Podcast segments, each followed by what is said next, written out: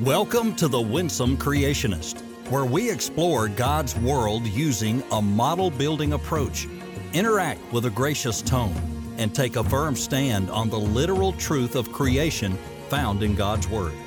Join host Steve Schramm and occasional guests as they explore the mysteries and majesties from creation to the flood, Babel to the cross, and everywhere in between. And now, here's your host. Well, hey there, my friends, and welcome into another episode of The Winsome Creationist. Very excited in this episode to share with you my biggest takeaways and some of the important notes that I took from attending the ninth International Conference on Creationism. This was in Cedarville, Ohio. It's the first year that it has been in its new location at Cedarville University. And it's the first time that I ever got to go. Now, full disclosure, I did not go to the full conference, and uh, there's so much that I missed out on. And so everything that I'm getting ready to share with you literally was just taken away from conversations that I had while I was there and the public talks that were held on Sunday, Monday, and Tuesday night there in the auditorium. And it was a fantastic time. It was great to meet up with a lot of people that I have been friends with and um, interacted with for many, many years now. It was just so great to be able to be there among those people and um, just people really passionate about the Lord, passionate about God's world and about creation. And seeing the researchers there kind of in their element doing the research conference thing. It was really great. And I was uh, uh, blessed and such a privilege to be able to go. So, what I want to do is talk through some of my notes. I want to give you just a, a brief sketch of the notes that I took. Um, and then I'm going to give you my three big takeaways and we'll finish up for this particular episode. Okay. So, what the conference was structured like, by the way, um, they have this every five years. And uh, so the next one, um, I believe, is going to be in 2028. I think that's the plan. And so definitely start thinking and planning now about uh, about being able to go to that. But um, what's interesting is that the public talks, the way that they were held, is basically it's a state of creation research that is given in these different areas. And so we heard things on astronomy and chemistry and uh, paleontology and archaeology and e- even immunology. Uh, really crazy, some of the different things that we got to hear, and it was really great. And so uh, I want to walk through some of my notes with you here and just talk about them at a very, very high level. Uh, just some things that stuck out and that I thought were very interesting. All right, so let's dive right in. So, Dr. Bill Barrick opened up the conference and he, uh, and rightly so, was talking about theology. Okay. So, theology and biblical studies and the place that really this needs to uh, play, the role it needs to play as we're doing science. Remember, this is a science conference. Um, and it started out with theology and biblical studies. And I think that's exactly the right order of things. And Dr. Barrick was very, very uh, adamant about placing an emphasis on theological accuracy. And this for me was very welcome and very appreciated. Again, I am a biblical studies guy more than anything else. Um, and um, even though I'm not an expert, um, I definitely am, am, most interested in the biblical studies angle of this and making sure that everything is clear and everything is right. It's uh, really interesting how in the past few years, uh, there has definitely been a sort of um, return and I would say sort of an uprising of making sure that there is biblical and theological accuracy going on when we're doing our work. And that needs to be even greater and even more pronounced. And it's exciting to see folks who are um, up and coming in those ranks and, and, learning theology and studying at some really great seminaries and um, holding to, even though they are experts in Hebrew and Semitic studies, uh, they hold to this traditional view of the age of the earth and of creation. And again, you might think that, well, we have all the answers here, right? Because, uh, you know, creationists, like part of what we believe is that for thousands of years, like the, the church has had this right. It's only with the introduction of modern science that the church has kind of started to go astray. Well, that's not necessarily true. Um, now, it is very true, okay, that uh, the traditional Jewish and Christian interpretation, um, even among the church fathers and going way back, as long as we're not cherry picking quotes from them, um, we, we can look and see that they held beliefs that are very similar to what a just modern young age creationist would believe in terms of history and actually being able to um, do some calculations to come to a reasonable age of the earth. Okay, so that's not very controversial, but uh, Hebrew and Semitic studies and biblical studies in, in general has been developing and has been making um, you know in, inroads and, raising new questions that need to be dealt with and understood from a creationist uh, framework. And we want to make sure that we are using expert analysis whenever we are engaging science um, in theology. Okay, we want to make sure that we're starting with biblical studies, um, starting with theology, making sure that we're good to go there. Do- Dr. Barrick um, went.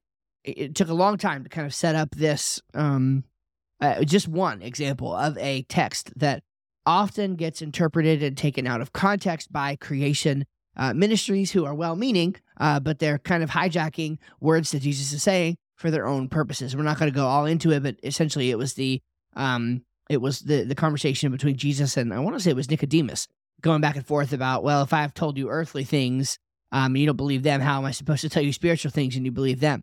Like creation ministries trying to make that about uh, you know earthly things like the flood and you know the the the age of the earth and things like that, which is not an accurate use of that passage. Okay, that's hijacking Jesus' theological teaching. And Dr. Barrick did a great job going through that. That's just one example. So scientists ought to be consulting Bible scholars, not the other way around. And it's going to be imperative that Bible scholars are brought in and are actually reviewing research papers and even blog posts and whatever before they are sent out for publication. It's very, very important that we get this right. Okay, the next observation uh, comes from the uh, world of geology. Okay, the world of geology. One thing I noticed, and this has been a popular topic even on some creationist podcasts recently as well, there was a four hour panel there at the ICC that I did not even get to attend uh, on this. And it sounds like I probably would have gone to sleep during it. So I'm kind of glad that I, uh, I, I, didn't attend that. But it was a four hour uh, discussion on the flood boundaries. And that is a again a big topic. It's been a big topic for a long time. There are different people on different sides of this and it's actually a rather uh, heated uh, debate sometimes. And so it's still an unsettled matter within creationism. And um, the the thought was that basically we're going to need to get somewhere with this pretty soon. Like we're we're, going to need to go ahead and establish some sort of uh, consensus and some sort of overarching confidence on this so that um, the archaeologists and the biologists can sort of move on and actually get some of their research and work done because um, especially early speciation and those sorts of things uh, rely heavily on where you place that flood boundary. Like there are tons of implications for bio- uh, biology and paleontology and even archaeology uh, depending on where you put that um, flood post flood boundary. And so it's going to be very important to start nailing some of that information down. And then on the other side there's a lot of work that still has to be done on the pre-flood uh, world and the creation uh, week, even.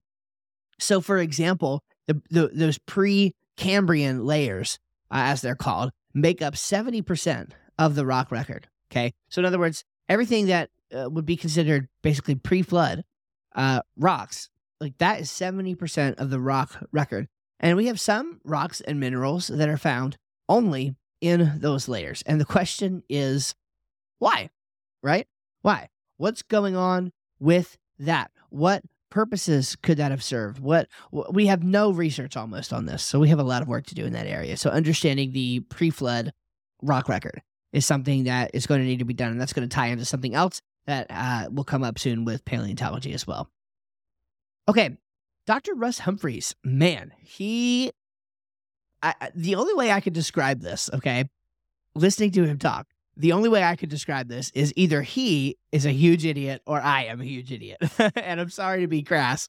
Um, obviously, I don't think he's a huge idiot. What I meant by that is just that he's so smart, right? He is so intelligent. He's thinking big. He's asking really big questions. He had us laughing um, because at one point he's he's you know he's just going through his list of things that you know he thinks you know the young guys up and coming need to start working on. And you know, of course, he, he lists you know uh, solving the nature of time, you know, as as as one of them.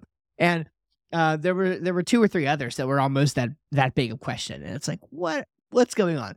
Um, very smart guy. He thinks very big, and um, it's very obvious that if, if we can have somebody else who's asking those big questions and doing that sort of work to help us come to a more, I guess the way I would put it is a more holistic understanding of cosmology and the even the way the world works from a creationist perspective is just really um really fantastic. I, I, wouldn't necessarily say like a theory of everything. That's not what i'm going for here.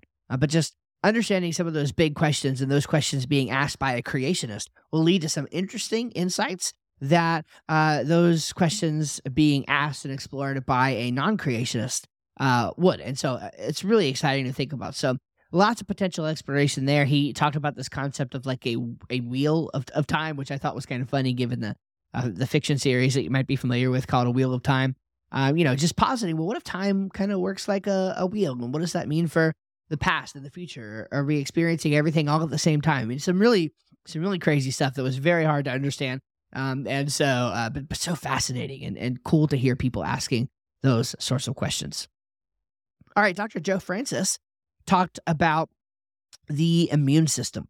And this was a fascinating, um, uh, a fascinating talk where he just went through so many uh, different examples of how our uh, immune system is protecting us and where where even crazy things like parasites and viruses and all that like how does all of that fit within God's good design. One of the things he said is that our immune system is a fantastic example of over design.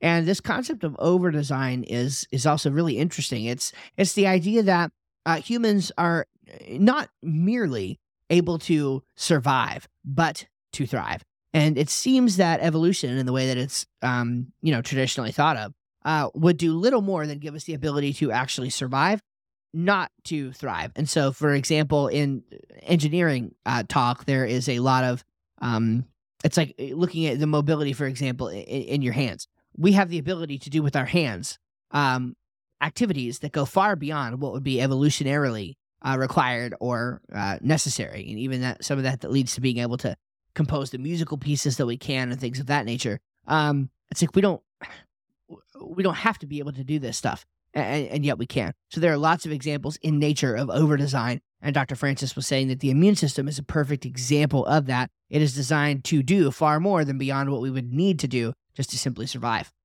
Some new research also seems to suggest that your gut microbiome, which I'm kind of interested in because I'm big into the idea of diet and um, there's a lot of talk, which we know very little about, but there's a lot of talk into how your gut microbiome affects the rest of your body. And Dr. Francis was saying that there is um, some new research and evidence showing that your microbiome actually communicates with your central nervous system. And so, uh, again, uh, just a lot of how you're, a lot of even how you're feeling on a given day or your ability to react to certain things and the way you sleep and just all kinds of stuff um, is actually affected by your gut microbiome, which is um, very uh, much affected by how and what you eat. So that's kind of a very, very interesting thing uh, talking about the immune system. All right, next on to archaeology. Now, this was Dr. Doug Petrovich, and Dr. Petrovich is a joy to listen to. His zeal for the Lord is very apparent. And the work that he has done, he's got a couple books. And so I would invite you to go to Amazon and just type in Doug Petrovich, and I'm sure his books will come up there. And um, I think you should read them. I think you should read them. And uh, one of the things I like about Dr. Petrovich is um, he is highly regarded outside of the creationist community as well. Now, there's a uh, uh, let me just caveat in general here, okay? Because and this is going to tie into something I'll say about one of my takeaways, but um, in general, the creationist community, right? Like when you're at a conference like this, you have to understand this is this is not solely people who are being recognized by the other people that are there. Okay, most of the um, scientists who were presenting um, even even just in the public talks that I uh, went to, like they worked a full career and were highly regarded by their colleagues in work that was in line with the subject matter expertise that they have. Okay. So there were geologists who were employed by oil companies for 30 plus years, right? There were astronomers who taught in secular universities for 30 plus years, right? There were people who were involved in the creation of mechanisms that are used in genetics work widely today and have published peer reviewed scientific journal papers, m- many of them um, dealing with those subjects and are leaders and thought leaders in, in their field. Okay. And so I think this is a misunderstanding that a lot of people have. It's not like, you know, the creationists are just random people who work for these ministries and stuff and they basically faked their way through a doctorate at a school and now they went to work for a creation ministry and that's what they're doing. No, they're actual subject matter experts in what they do, have been recognized as such, and are bringing that subject matter expertise into their research as a passionate Bible believer and creationist. And Dr. Petrovich is just another one of those. He just he was the first one that really just made me think about this. Um, he is another one of those that is widely regarded by others in uh, across the breadth of literature for his expertise in archaeology. Super smart guy. And some of what he was talking about was just fantastic. I mean, he took us through many different examples of of essentially um, ancient artifacts that have inscriptions on them that show that the Hebrews were around earlier than most um, want to admit that they were, and the most think that they were, in order to make the timelines work out right with the biblical timing of the sojourn and the Exodus and even the conquests of Joshua. And so we have basically a ton of archaeological evidence pointing, uh, which when I say a ton, I mean you got to understand like in ancient standards, like if we have five things, that's pretty amazing. That's like really amazing. That's a ton, right? Um, uh, because it's very hard to get any evidence for anything archaeologically. So it's just incredible that we have what we have. Um, pointing to a very early Hebrew presence, like 14, four, uh, excuse me, 1446 BC, possibly even a little bit earlier, um, which he made the point that a literal interpretation of First Kings 6 1 requires. And that talks about how long the um, uh, Israelites were in Egypt, etc. So you can go check all of that out, and um, it's really fascinating stuff. So let's move into astronomy. So we were below the ground, uh, you know, centuries below the ground. So let's move up into the stars. One of the big questions, and this was Dr. Danny Faulkner who did this presentation. Um, one of the big questions here is how do we separate stellar structure from stellar evolution? And so, one of the reasons motivating this is, um, uh, again, as it relates to the different areas that could be studied, which is basically the solar system, the stars, and then cosmology. Um, cosmology has probably gotten the most attention from creationists in recent years. And we know quite a bit about the solar system, obviously, but we could stand to have some more information. Um, but Dr. Faulkner seems to think that stars and galaxies are really where a lot of work could be uh, done because creationists have not spent very much time on that at all. And of course, biblically, we don't have much to go on. We basically have God saying, and He made the stars also. And so, um, it was nice the way that he talked about this and presented this as basically like, well, we could see this as a constraint, but we could also see this as an opportunity, right? Um, yes, the Bible has lots of information. Like, you know, there are multiple chapters dedicated to the flood, so the the, the uh, geologists, you know, have just a lot of information to work on. But that means they're also constrained, and those constraints have led to lots of disagreement, and you know, the research taking a little bit longer than maybe they wanted to. And so it, it's clear to see how those constraints could actually make the job more difficult. We don't have a lot of those constraints in astronomy. And so Dr. Faulkner seems to think that a lot of room is, there for work to be done on stars and coming up with some sort of theory to replace the model of um, stellar evolution. Like that is is something that is going to need to take place because we don't really have a good answer in response to that right now. And so there's things that we can point to to poke holes in stellar evolutionary theory, of course, and that's fine.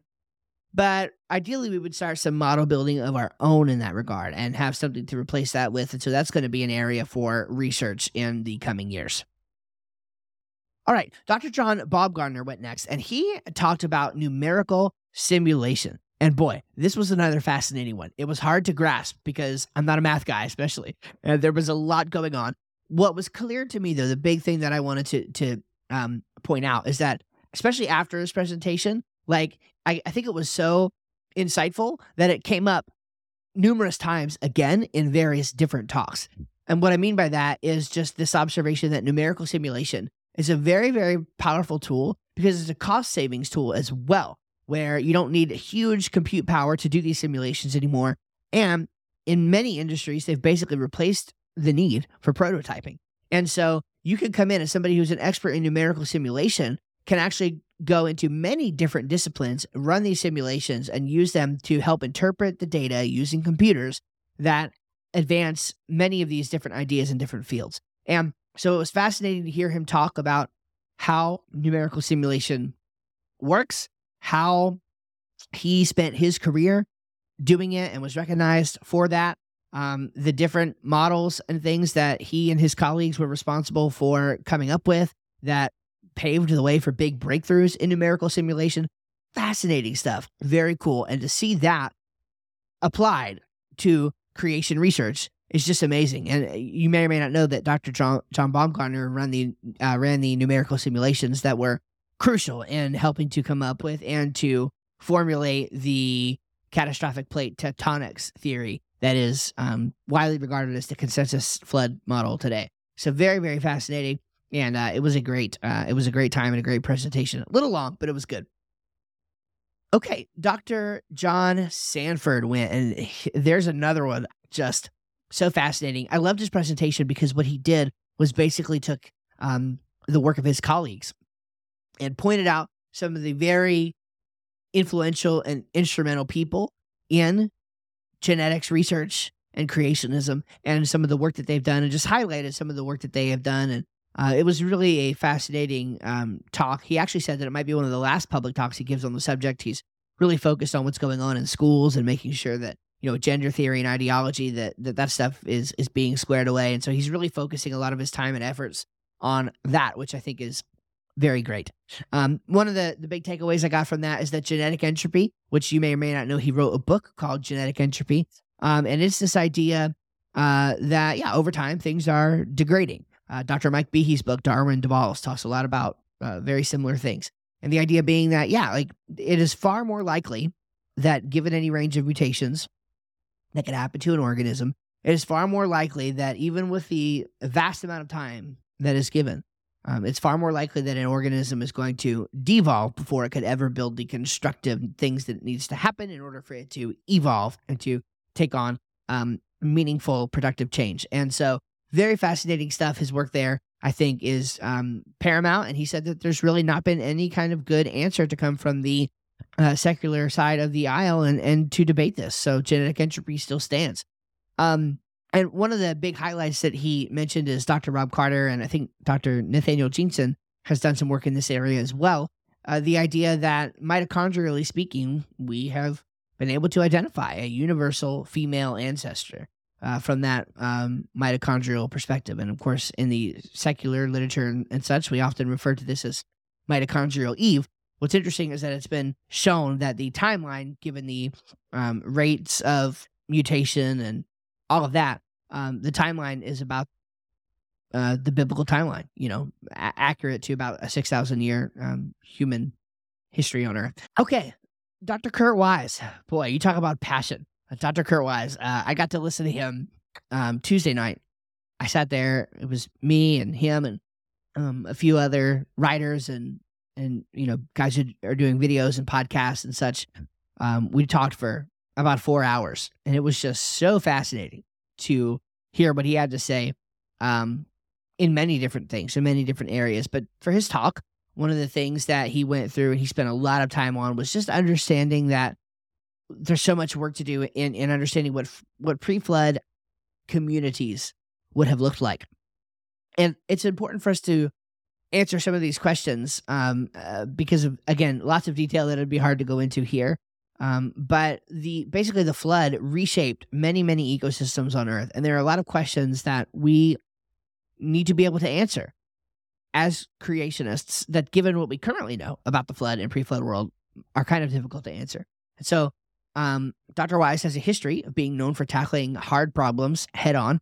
And um, that's one of the things that we were talking about during our time that evening. Um, you know, he was saying that, look, he, he, tackling the hard problems has led to the most fruitful and most rewarding experiences. Um, you know, oftentimes he'll he'll tackle a problem that looks like it's going to be really really hard, but then solving that problem actually led to solving five to ten other problems at the same time, rather than just starting with one of the smaller problems and working your way up. Tackle big things, and we can do that because we have faith that the Word of God is true. Okay, we're not setting out to prove that the Word of God is true. We believe the Word of God is true. Now, let's figure out how God did it, right? Let's explore God's world. And instead of just trying to um, be apologists all the time and think about, well, how do we answer this little question? Or how do we how do we prove the Bible right on this point? Instead of that, let's just be in awe of God and God's glory and look around and say, ah, I wonder how we did that. And how how did this little piece happen? And how did this little piece happen? and piecing it all together and forming a worldview picture. Ultimately, that's what model building creation is the essence of. That's what gets me excited about being a creationist. That's why I do this podcast. And so hearing him talk about that was very great. Okay. Now we get into another presentation by Dr. Matt McLain. Matt McLain has been on the podcast here before, one of the first episodes, and he's a paleontologist, amazing guy. He was given the task of um, talking about creation and education. He did a fantastic job, and his presentation was a little depressing, and he knew it would be. Um, and but he he was optimistic about it though, just in the sense that look, we're just trying to deal with reality, figure out where we are now, and then go from there. So we're at this research conference. People are presenting their papers. People are talking about the current state of their field in creationism, and it's like, okay, let's say you're a young person, which there were some, and you're here and you're excited and you want to learn this. Where can you go to learn how to be a scientist and learn from a biblical perspective? Creation science studies. And again, it was a 30 minute presentation, so we can't cover everything here. But here's the point creation education is really, really lacking. Astronomy, paleontology, meteorology, geology, and even a few other smaller disciplines are all very underrepresented in the creationist university system. Okay. As far as going to college or university for what you want to learn, you can learn a lot about biology, a little bit about environmental science, and a few other things. But astronomy, paleontology, meteorology, and geology, very underrepresented in the creationist universities. And in fact, only Liberty University and Loma Linda, which is a southern, um, a se- excuse me, a Seventh Day Adventist university, have graduate degree programs for creationists. It's pretty hard to believe. Um, it's pretty hard to believe. So there is a need for research programs and degrees and teachers, and it's it's really crazy to think about. So, um, yeah, I mean, you can of course go to a secular university and get your training for these different areas, and that's probably you know that's what advised to, and a lot of these people have done that. But of course, that's it's interesting, right? Because you kind of kind of you know hide that you're a creationist and go through and basically pretend that you're not, and um, it's really wild. So we need to do more work if we want to be able to educate creation scientists in their fields in these different universities. Dr. Aaron Hutchinson was the last presenter. And he is a chemist, and he is actually a chemist there at Cedarville University and leads uh, that department. And he made mention of the fact that we're going to need the ability to do lots of work outside the lab. So, a lot of chemistry work, as you might imagine, is done in controlled lab environments. The problem is, is that in young age creationist research, that doesn't really work. A lot of what needs to be done is out there in the field. And of course, lots of equipment is needed for that. And the big sort of punchline that sort of underlined um, so many of the different presentations, but especially Dr. Hutchinson's as well, is that we need funding. We need funding. Creationists need to be able to um, fund their projects. And without the ability to do that, we can't advance. And um, we'll talk more about that in just a minute. The last thing that I wrote down as a result of uh, Dr. Hutchinson's presentation was that more research is needed to understand isotope patterns in a catastrophist framework, right? So um, he made the point that, you know, we talk a lot about radiometric uh, dating, but that stuff is like, it's very chemical in nature. It's like a, a chemist is the perfect person to help study some of those things, but we need to be out there in the field and, and, and doing that sort of research to understand isotope patterns and more things as it relates to radiometric dating. So the chemistry people have a lot to contribute here. And um, it'd be pretty important that we start to get more people trained in those disciplines as well. Okay, so those are my notes that I took from just the public presentation of the ICC, and that is only a handful of the notes that I took. I took way more notes than that, recorded everything, and so I'm just telling you, uh, you should really make it a, a point to try to get up there, at least for the public talks. You can learn a lot just from the public talks and sort of mingling with people and going to the different tables and learning from people, um, having good conversations. Really, really fascinating and really fun. Okay. So I have three big takeaways that I want to share with you from this conference. Okay. Number one is this. So the future is bright.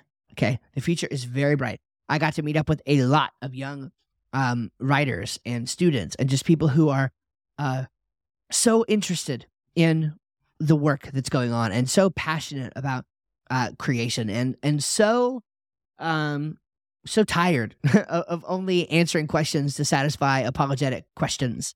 Um just people who are really into the research and really want to model build and build the creation model together. And um yeah there were a lot more gray and bald heads than you know than young people unfortunately. Um I'd like to see the tide start to turn on that. But just the ones who were there, it's really encouraging. It's super fascinating and encouraging to see people um, pursuing these passions and going into these fields. Um, there were quite a few of the presenters who got up and made a joke, something along the lines of being able to count the number of researchers in their field on one or two hands, usually one. Not good. We need more. We need more. So if you're listening and you have kids or you know, you are a young person listening, let me encourage you to go into this, these fields. If you're interested in science, if you're interested in theology, man, look at these fields. Look into going into becoming a creationist researcher and helping to solve some of these big problems. The future is bright, and I am just really excited about what I've seen, and uh, I think more people need to join now. Okay, number two, and I mentioned this a moment ago, is that creationists need money. creationists need money. I am amazed by what has been done to this point in the building of the creation model with very little funding and just with some private conversations that I had. Honestly, the amount of funding out there is less than I realized. Um, it's real small, kind of bureaucratic, and it's a little bit hard for people to get what they need in order to do what they need and want to do to advance the creation model. So I can't say anything about this yet further, but I you know, I'm a business guy. I love business. I'm not rich or anything, uh, but I have, uh, you know, a business or two and um, uh, maybe three. And uh, it is like I love business. I love making money and using money for the glory of God.